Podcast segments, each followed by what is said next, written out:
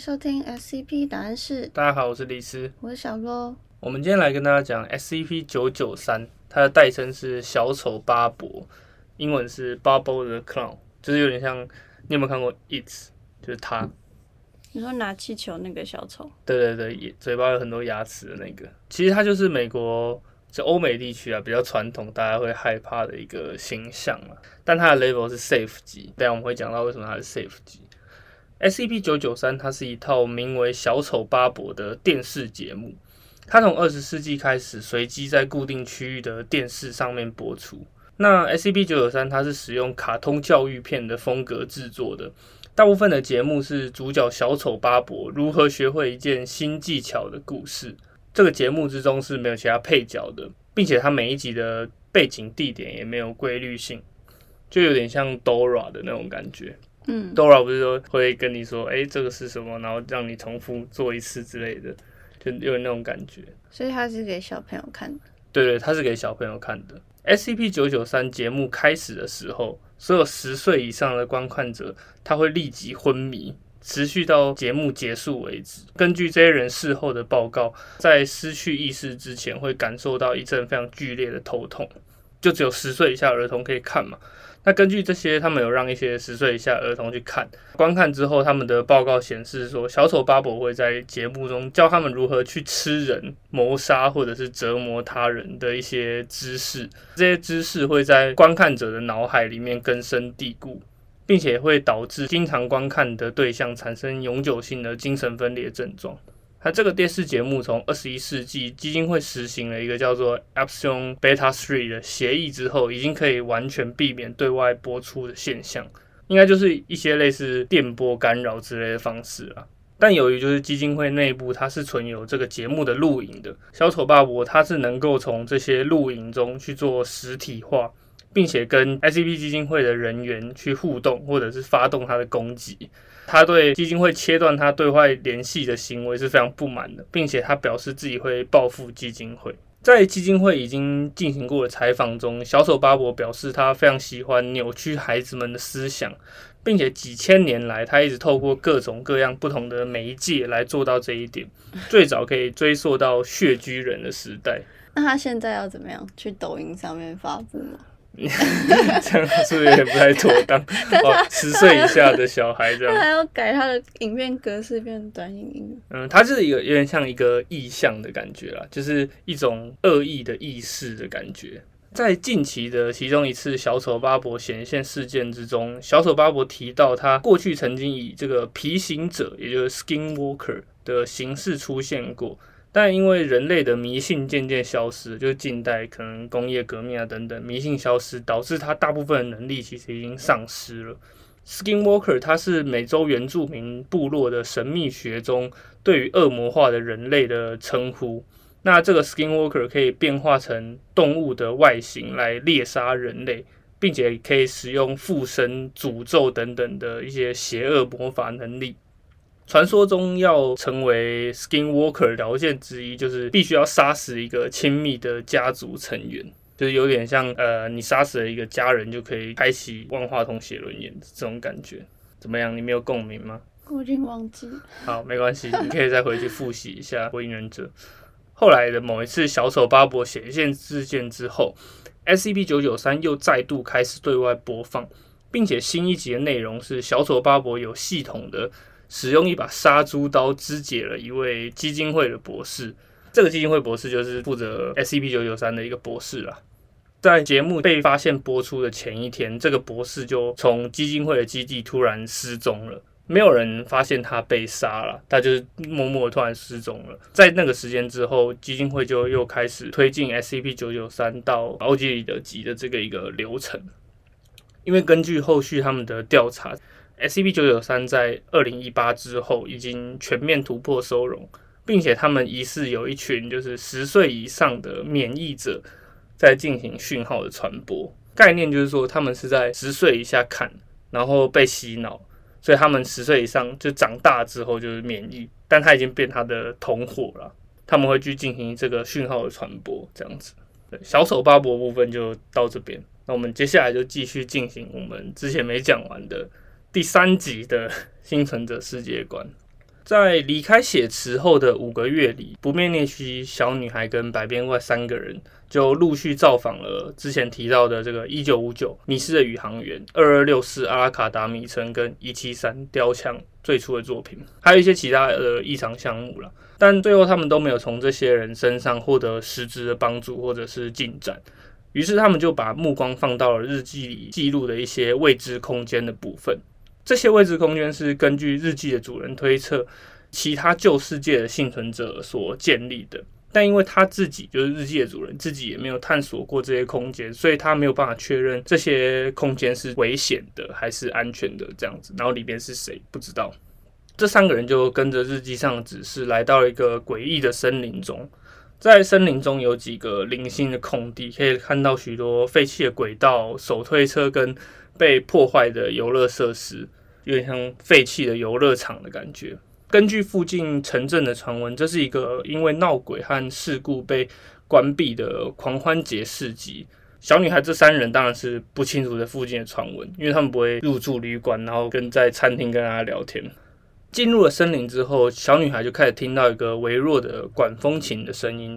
她也渐渐熟悉这边的环境，她就跟不灭涅西说她要在附近寻找这个声音的来源。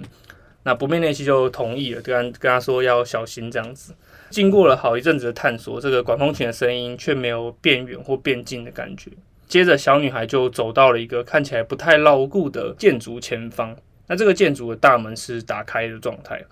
看起来也不会一下子就倒塌了，所以小女孩就想要进入里面去做探索。进入之后，小女孩发现四周都是大量的镜面，这些镜子不同程度的扭曲了她的样貌之后再反射回来。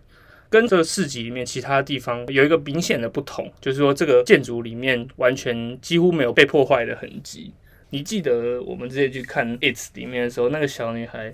不是 It's， 我们之前去看另外一部，那叫什么小丑的吗？不是小丑，就是手拉手地上世界跟地下世界的，就是有一个女生啊，女主角，她进入了一个就是有点像市集的鬼屋里面，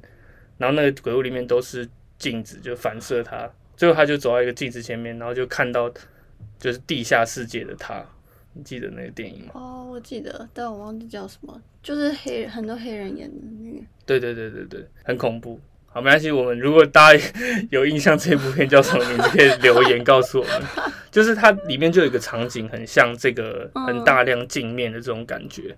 可以想象一下小女孩当时看到的画面了。接着管风琴的声音就再次的响起，并且除了管风琴的声音以外，另一个诡异的笑声也随着乐器声从四面八方传来。那这个笑声有一种神秘的力量，可以直接传递到小女孩的脑海之中。小女孩就开始本能的逃跑，并且大声呼喊不灭裂隙的名字。但是因为它里面其实有点像是一个迷宫嘛，所以小女孩就不断的转弯，不断的喊叫，但是这个笑声依然是不远不近的在她脑海中响起。经过了不知道第几个转角之后，小女孩的面前就出现了一个小丑。这小丑就是一头橘色的卷发，戴着一顶蓝色帽子，并且身上穿着蓝绿色的西装。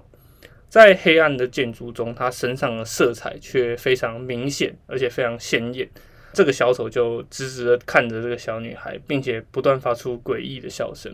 这个小丑就是小丑巴伯啦。那他有什么可以实体化？他不是会在影片才会出现吗？哦，其实它都是会实体化的啦，有点像说它会实体化，做完一件事之后，他做这件事就变一个节目，然后他做了这件事的现实就被抹去，这种感觉。那小女孩是10岁以下吗？她会被影响吗？刚刚提到就是会不会被影响这件事是变成节目之后的事，这个是还没变成节目之前。这小女孩其实已经超过10岁了，因为她是小女孩那个文件的大概5到10年之后，所以她是一个就是青少女的概念。老女孩，对，不是，她就是一个青少女，什么老女孩？对，小女孩看到之后，当然就马上转头就跑，但小丑就开始不断在她身旁这些镜子中出现，附近的空气也越来越温暖，直到小女孩跑进了一个就死路尽头的房间里面，她身后的木门就快速的关上，接着是一个短暂的沉默。突然小女孩就听到身后传来熟悉的笑声，就是小丑的笑声。转头她就看到小丑从镜子的倒影中凝视着她，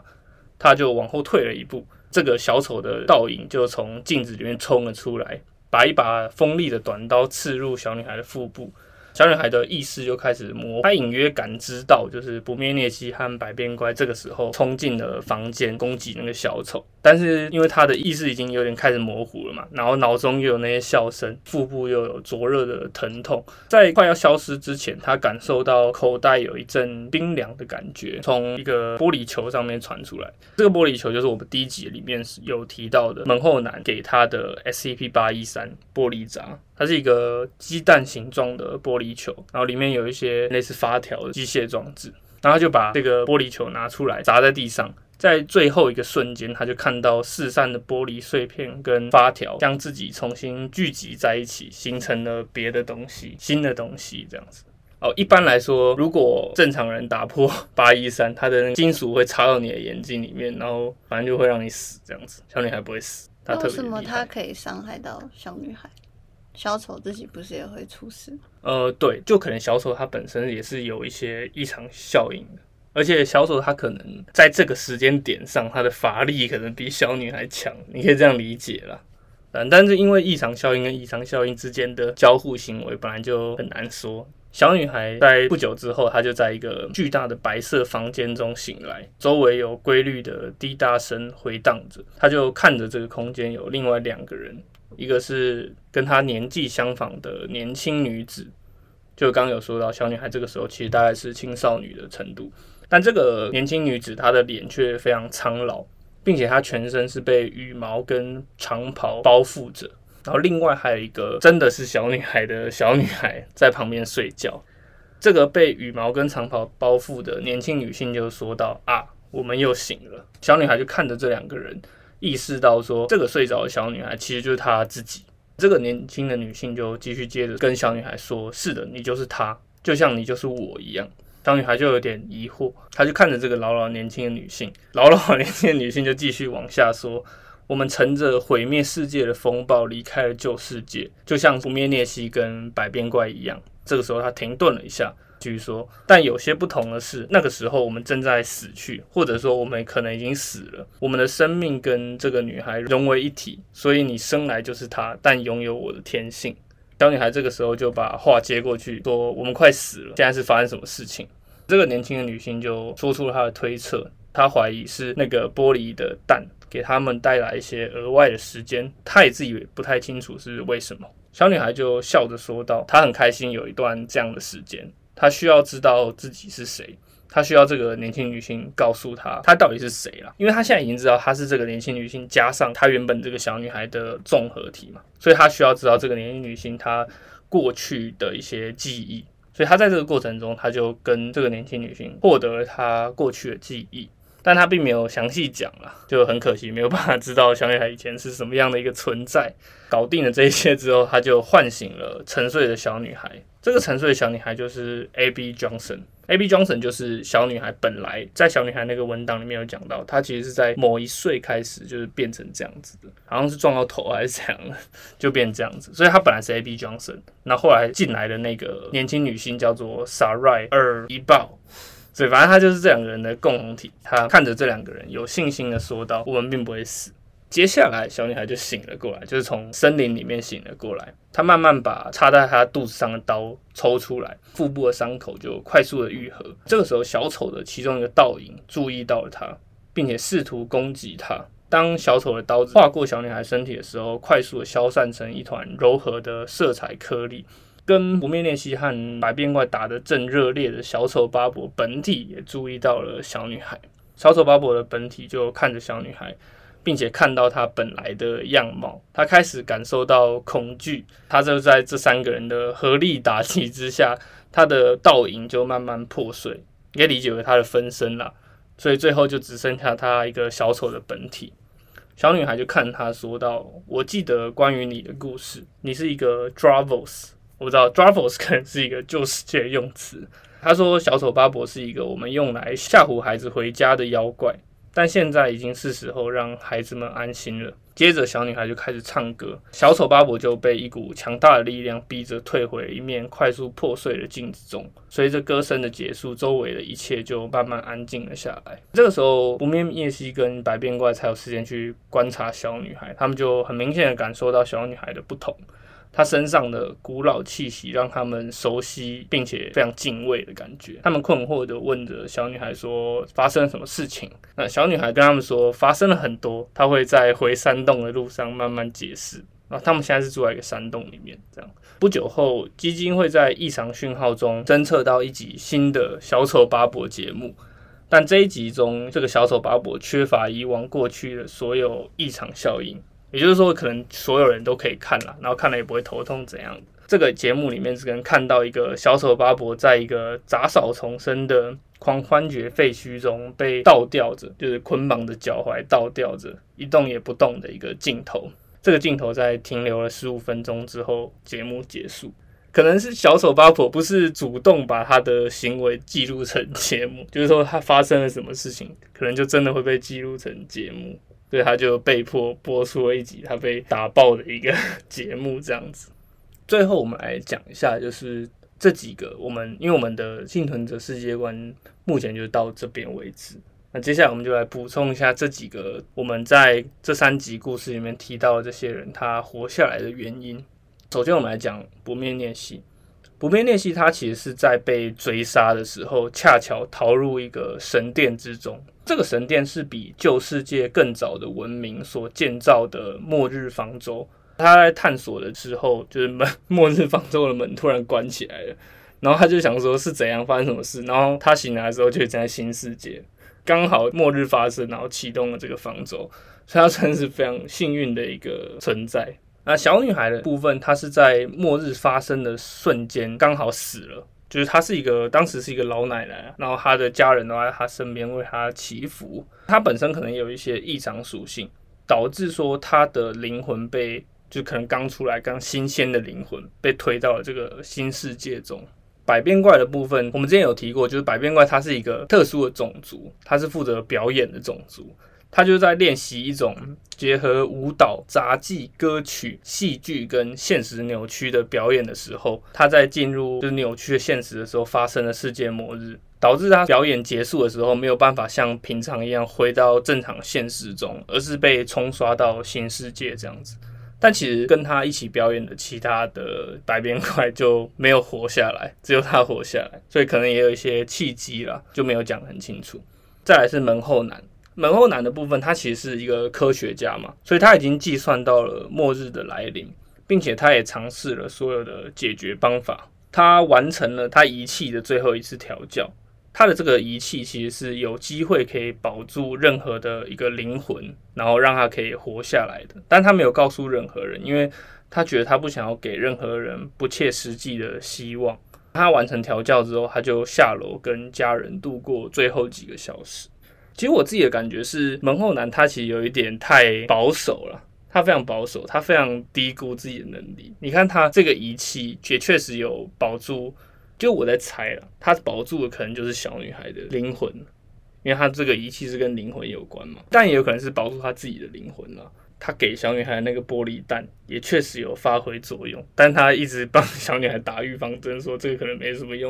用这样子，就是一个非常保守的科学家。最后的话是我们的173，就是雕像最初的作品，扭断脖子那个。他在末日来临的时候，静静的盯着地平线逼近的风暴。他的王座周围是被他处决的所有的可能大臣啊，或者是敌人等等的。他杀死了旧世界1/10的性命。传说中是你只要盯着这个雕像，他就不会杀你。但事实上，这个传说只是他异常效应的其中一半。另外一半是只要他盯着的对象就也没办法杀死他，等于说他只要看着谁或者谁看着他，就是一个恐怖平衡的概念。所以这个时候他就静静的看着末日的眼睛，等待着末日的到来，所以最后末日就没办法把他杀死。末日又不是人，他哪有眼睛？他不是现象吗？算是吧，但他可能就是很猛，所以他可以找到末日的眼睛。可能末日是一个巨大的台风，他就看着台风眼这样子，类似这种概念。那以上的话就是我们这一集的所有内容。那小丑呢？他不是新旧世界的存活者吗？我觉得小丑比较不像是一个实体，它比较像是大家对于就是黑暗迷信啊，或者是黑暗的恐惧所凝结成一个个体，就有点像深红之王的感觉啦。大家对于其他事物、未知事物的恐惧凝聚成了深红之王这个东西。但是小丑当然就没有深红之王那么强大，它就只是可能是一定程度的某种比较抽象的小型的恐惧的集合体这样子。那它被小女孩戳破之后，它还存在吗？它还存在啊，就是如果是我刚刚讲那种概念的话，其实只要是人类存在，或者是说有智慧有意识的生命存在的话，小丑巴伯这个个体就还会活着。它的意识是不是连贯的，是不是同一个就不知道，不一定。小女孩也没有把她干掉，就只是把她可能是打晕之类的丢在那边。对，因为这种东西就是抽象的东西，你要把它杀死就比较困难，使出物理攻击就对魔法生物比较没有用处这样子。但小女孩应该算魔法攻击啦，她唱歌算魔法攻击吧？嗯，也可以算物理攻击，看她唱的怎么样。